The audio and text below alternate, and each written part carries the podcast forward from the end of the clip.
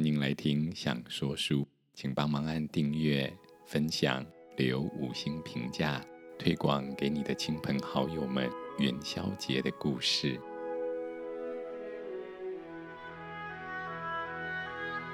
亲爱的孩子，你好，我是阿明。在很久很久以前，有一个大汉帝国，帝国的首都啊，在长安城，非常的热闹。但是在热闹的地方，仍然会有一些穷困的人家。小圆的家就是小圆家，因为实在太穷了，不得已为了让家人过得好一点，只好让十几岁的小圆到皇宫里去当宫女。在那个时代，一旦进了皇宫当宫女，依照规定，几乎再也不能离开皇宫了。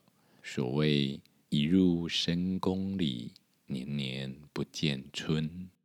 小圆很会做菜，进了皇宫后啊，就一直待在厨房里协助料理食物。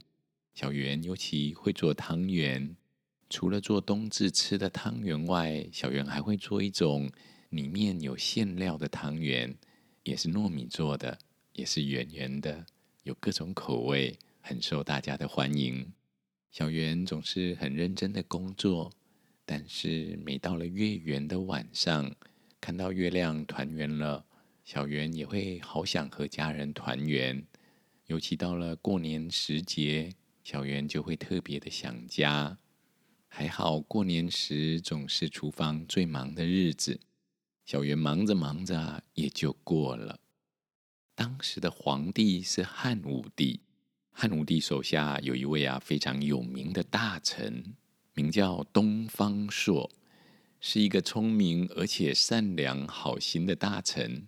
东方朔很喜欢吃小圆做的那一种啊有包馅料的汤圆，有一次还特地从宫里带一些啊回去给家人品尝。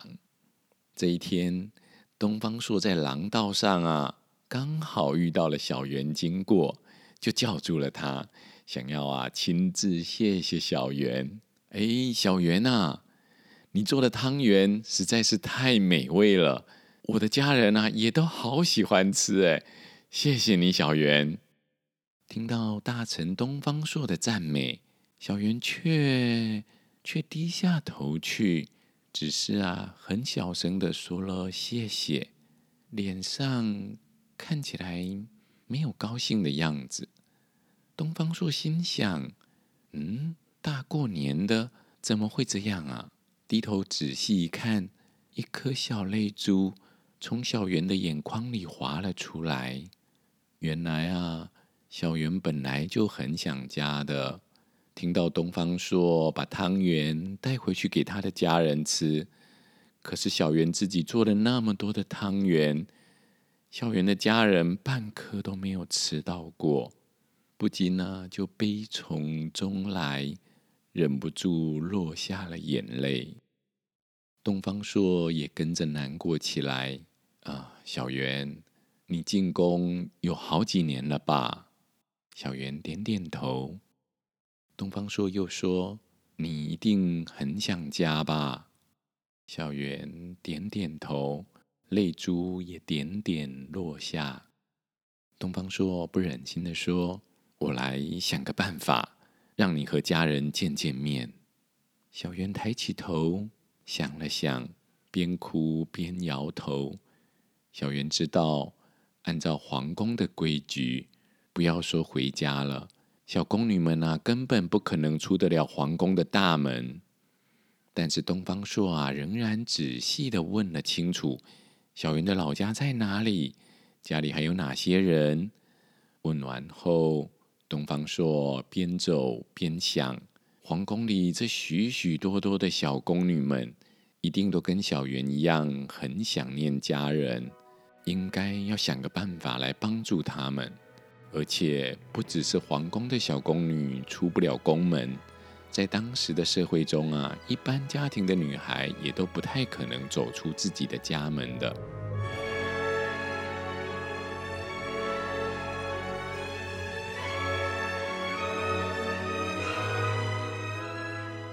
方朔走出皇宫后，直接呢就到长安城西北边的山脚下去找小圆的家人，做了一些安排，并且呢请小圆的小弟明天要穿红衣服，骑着家里的灰毛驴，帮他一个忙。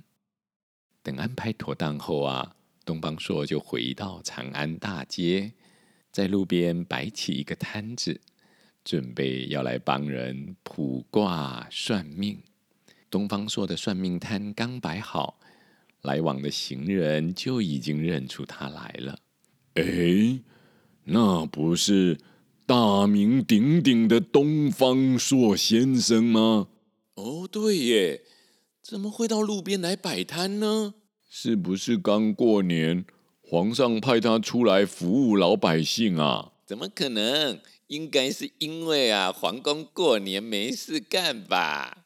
大家一面窃窃私语，一面呢赶快争先恐后的挤到摊子前面来，因为啊，传闻中东方朔先生上知天文，下通阴阳。那可是国师级的大人物啊！每个人啊都争着啊占卜求卦。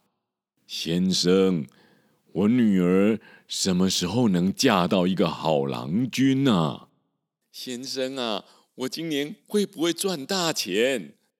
先生，你帮我卜个卦，看我今年适不适合出远门去做生意呀？你帮我算算看。我什么时候可以当阿公啊？每个人都期望能知道自己的运势如何。东方朔也很耐心的啊，为每个人占卜算卦。然而很奇怪的是啊，不管大家问的是什么卦，所有人求到的签竟然都是一样的哎，上面写着七个字。元月十五，火焚身。先生，怎么会这样啊？如果我们每个人都是元月十五火焚身，那就是说，在那一天的火灾，我们全部的人都会刚好在一起吗？在一起被烧死哦！大家开始越来越恐慌。越来越害怕，先生，你要救救我们呐！东方朔啊，一脸忧愁的重新算起卦来，算完还是一脸忧愁，又重算一遍。原本嘈杂的大街啊，现在都安静无声啊！大家围在算命摊旁边，焦急的等待着卜卦的结果。只见东方朔哀伤的叹了一口气，所有人的脸都跟着垮了下来。但大家呀，还是不敢出声，盼望着东方朔先生啊有办法解救大家。东方朔说：“从卦上来看，这是一场非常大的火灾啊！如果烧起来……”整个长安城都看不到逃生之处啊！大家听了，脸都皱成一团。请东方朔先生啊，再想想办法。东方朔说：“或许可以直接去拜托火神祝融，拜托他不要烧起这场大火。但我也不确定能不能成功。我只能算出啊。”火神祝融在明天的傍晚会先来查看点火之处，他会从长安城西北边的大路过来，穿一件红衣服，骑着银灰色的毛驴。如果啊，我们可以聚集够多的白胡子老先生，就有机会跟他说话，拜托他。大家听了东方说的话呀，就赶紧啊分头合作。把长安城里所有白胡子的老先生啊，通通集合起来，在隔天下午一起呀，拄着拐杖啊，到西北边的路口去等着。天刚黑，果然有一位穿红衣、骑灰色毛驴的来了。老人家们啊，涌上前去，开始苦苦哀求。火神祝融回答说：“老先生们，请起来！你们这样，我真的不忍心烧。但但我是按照玉皇大帝的指令办事的啊。元月十五晚上，长安城要是没起火，玉帝在天上看到了怎么办呢？唉，这样好了。”这是玉帝的公文，你们呐拿去找你们的皇帝想办法。说完，火神祝融就骑着毛驴走了。于是隔天一早，一群白胡子的老人家呀，带着玉皇大帝的公文，心里急急忙忙的，脚下呀却只能慢慢吞吞的拄着拐杖啊，要进皇宫。守卫的士兵。突然看到这一大群白胡子的，嗯，也不知道该怎么阻拦，只能啊往上呈报。汉武帝啊不知道发生了什么事，就在大殿召见他们。这一群老公公开始说起遇到火神的事，一个个啊都心急如焚，恳求皇帝啊一定要想办法。汉武帝啊第一次看到有这么多着急的白胡子。也跟着着急起来，而且啊，这些高龄老者竟然还拿出了一张什么玉皇大帝的公文，把汉武帝啊弄得紧张兮兮的。只见公文上写着：“十五之夜，天火焚烧，长安在劫，红光满城。”在这么多长者的见证下呀。汉武帝也感到非常的担忧，玉皇大帝竟然要火烧长安城，这可怎么办呢？汉武帝啊，赶紧去找那知天文又通阴阳的东方朔，告诉他白胡子老者和红衣服火神的事。东方朔认真的看完公文，认真的担心起来。认真的想办法，认真的告诉汉武帝说：“火神祝融以前就曾经帮助人类，教导人们用火。我们啊，在元月十五这天晚上，请长安城所有的百姓都走到户外，全家和乐的外出游玩。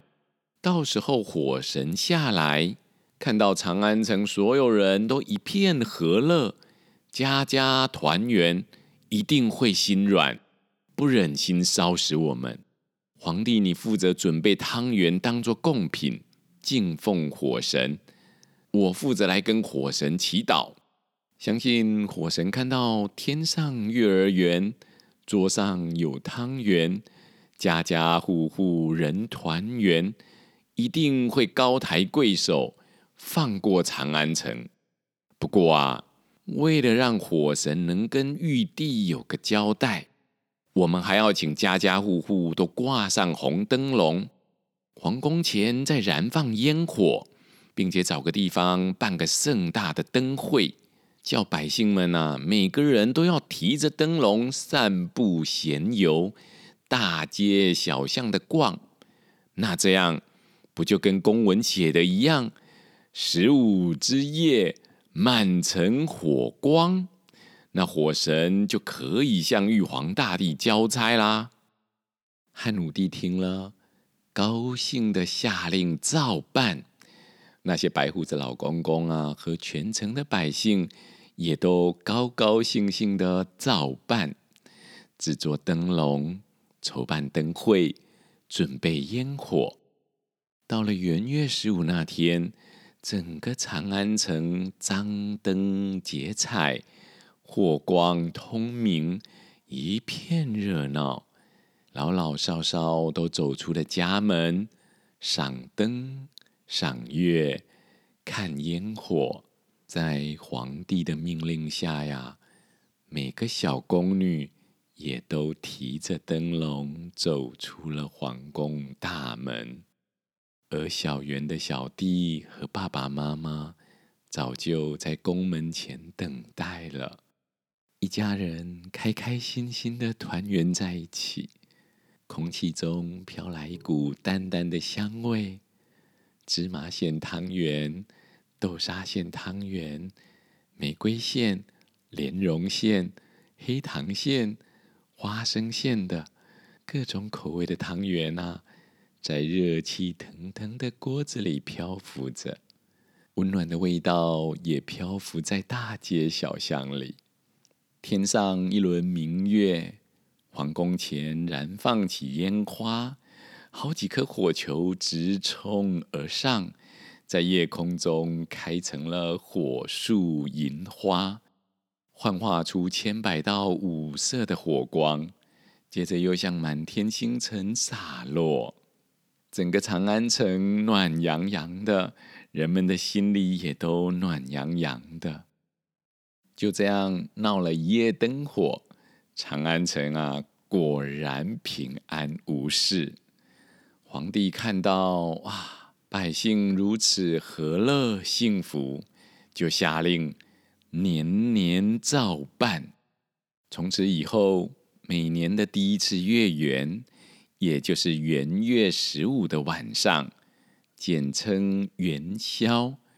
人们都会张灯结彩，阖家共吃汤圆，出门赏灯观月，燃放烟花，看圆圆的，吃圆圆的，点亮亮的，心暖暖的。